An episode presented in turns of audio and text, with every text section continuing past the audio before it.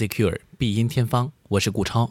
本节目由浦东碧美美术馆和上海市残疾人文化体育促进中心联合呈现。在今天的节目当中呢，呃，也是和大家要特别的说明一下，最近啊更新的频率比较少。那另外一方面呢，是前一段时间我正好要出了一趟远门，所以呢，呃，最近大家发现节目呢有一些呃慢更的情况，呃，在此呢向大家致意。那之前我去哪儿了呢？去了一趟意大利的北部。那那边的地方呢，可能大家国内不是很熟悉，但其实它是一块非常靠近德国和奥地利的这样一个区域。甚至我到了意大利北部以后，会发现啊，当地的德语的这个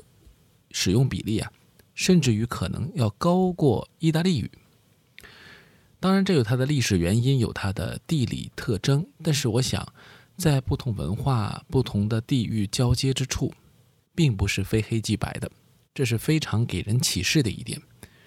人的灵活性足以融合不同的文化，而不同文化交融的地方，它往往都是一种杂合的状态，带给当地的一种呃文化的富裕感，或者说带给人们一种幸福感，也是很难用言语来表达。但你去到那个地方的时候，你会感觉到那些人们，他们并不为这些复杂的语言环境所困扰。那甚至很多人都是同时掌握两门语言，并且呢，因此也享受着这种快乐。这两门语言都可以随时的切换，没有任何的障碍。这让我想起音乐当中其实也有不同的语言。我们都说音乐是世界的语言，但是每一个国家，甚至于每一个作曲家都可以有自己的一种语汇来表达，这是非常神奇的。我们说留下来的伟大的名垂青史的音乐家们，往往都有自己独特的一种言说的方式。今天节目当中呢，想和大家分享的就是来自于德国的作曲家亨德尔的作品，而在他的键盘乐，也就是为当时的羽管键琴或者管风琴所做的作品，现在我们用钢琴来听，也一样是非常的美妙，同时也能够感受到。这些作品当中，有着比较强烈的一种和其他的地域文明相交融的一种风格。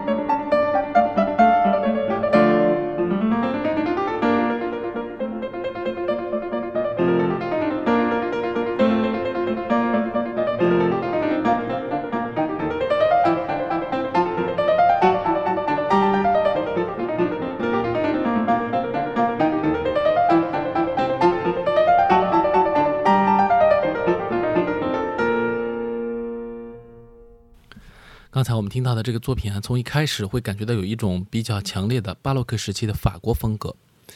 当然了，法国音乐和意大利音乐在当时是强于德国的。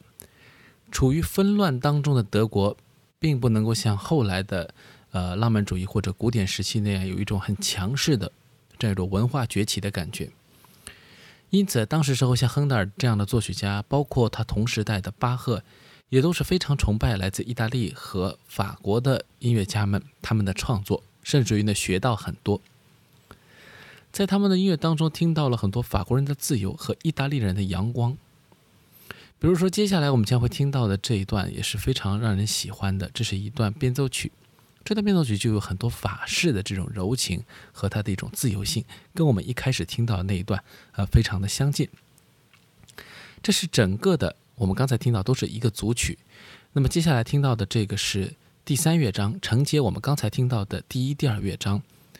这是一个变奏曲。因此呢，有一个简单的主题，那之后的发挥呢，也是显得非常的有自由感。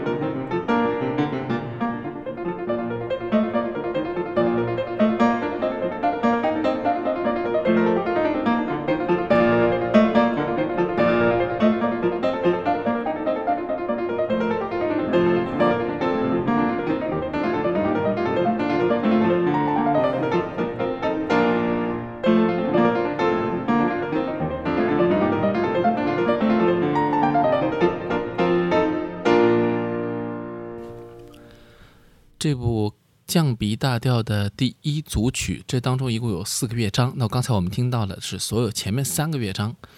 那么说到这个第三乐章，刚才我们听到这个变奏曲，那么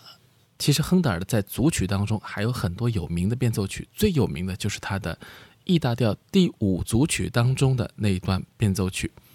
那么这个呢是整个这套第五组曲当中的一首，叫做《咏叹调与五个变奏》，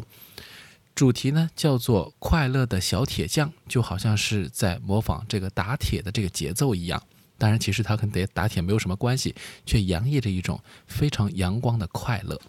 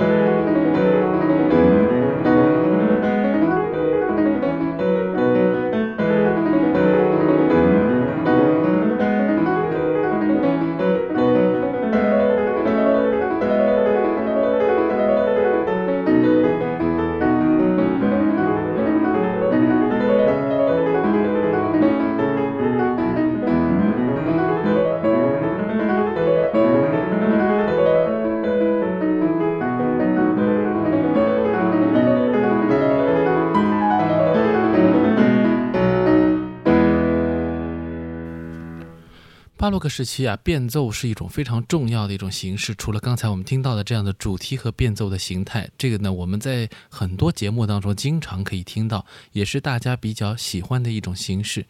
那么还有一种呢，比较复杂的变奏，比较深沉的变奏，比如巴赫的恰空就是这样的。亨德尔呢，曾经也写过一首，这是他为键盘的组曲，呃，也是出自他的第七组曲极小调的这一首当中的第六乐章，叫做帕萨卡利亚恰空。那么这首作品本身就是一个比较宏大的一个变奏，它的曲线比较的悠长，乐思呢也比较的深沉，因此呢也受到了很多朋友的喜欢。